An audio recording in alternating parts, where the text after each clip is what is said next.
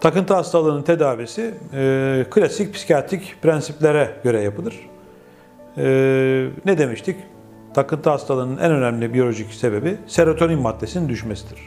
O yüzden serotonin maddesi e, düştüğünü varsayarak ne yapıyoruz? Antiobsesyonel ilaçlar kullanıyoruz. Serotonin e, düşüklüğü e, obsesif kompulsif bozuklukta depresyondan çok daha e, fazla olduğu için bu tedavide biraz daha yüksek dozda antidepresan tedavi alması gerekiyor kişinin. E, bundan dolayı bir korkmaya gerek yok çünkü bu ilaçlar, antidepresanlar e, güvenilir ilaçlardır. Yüksek dozlarda bile e, böyle gördüğümüz çok önemli yan etkiler söz konusu olmamaktadır. Diğer önemli e, tedavi yaklaşımı ise bilişsel davranışçı terapiler ve e, travma terapileridir. EMDR terapisi.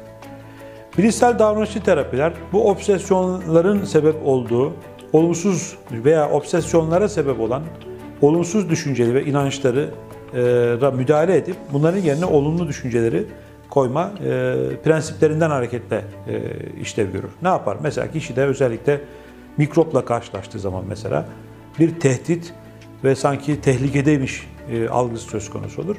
Kişinin bunun farkına varması ve bunun yerine olumlu yani ben güvenilir bir ortamdayım, güvendeyim, kendime güvenebilirim, kendimden eminim gibi bir takım düşünceleri yerleştirmesi sağlanır.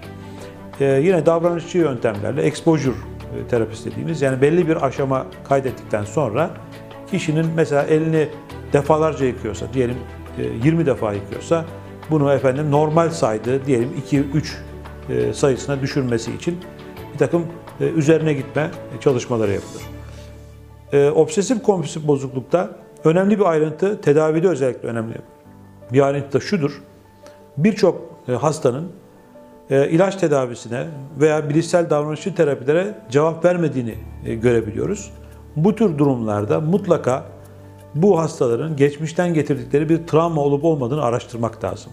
Özellikle tedaviye cevap vermeyen obsesif kompulsif bozukluk vakalarında geçmiş dönemde yaşanmış olan ve kirlenme, suçluluk, yetersizlik, güvende hissetmeme, kendini efendim işte emniyette hissetmeme, tehdit altında, tehlike altında hissetme e, düşüncelerini sıklıkla görebiliyoruz. O zaman böyle bir durumda ne yapıyoruz? Eğer bir travma söz konusuysa travmayı e, nötralize etmek için, travmanın etkisini yok edebilmek için EMDR e, terapisi adını verdiğimiz bir terapi e, devreye sokuyoruz.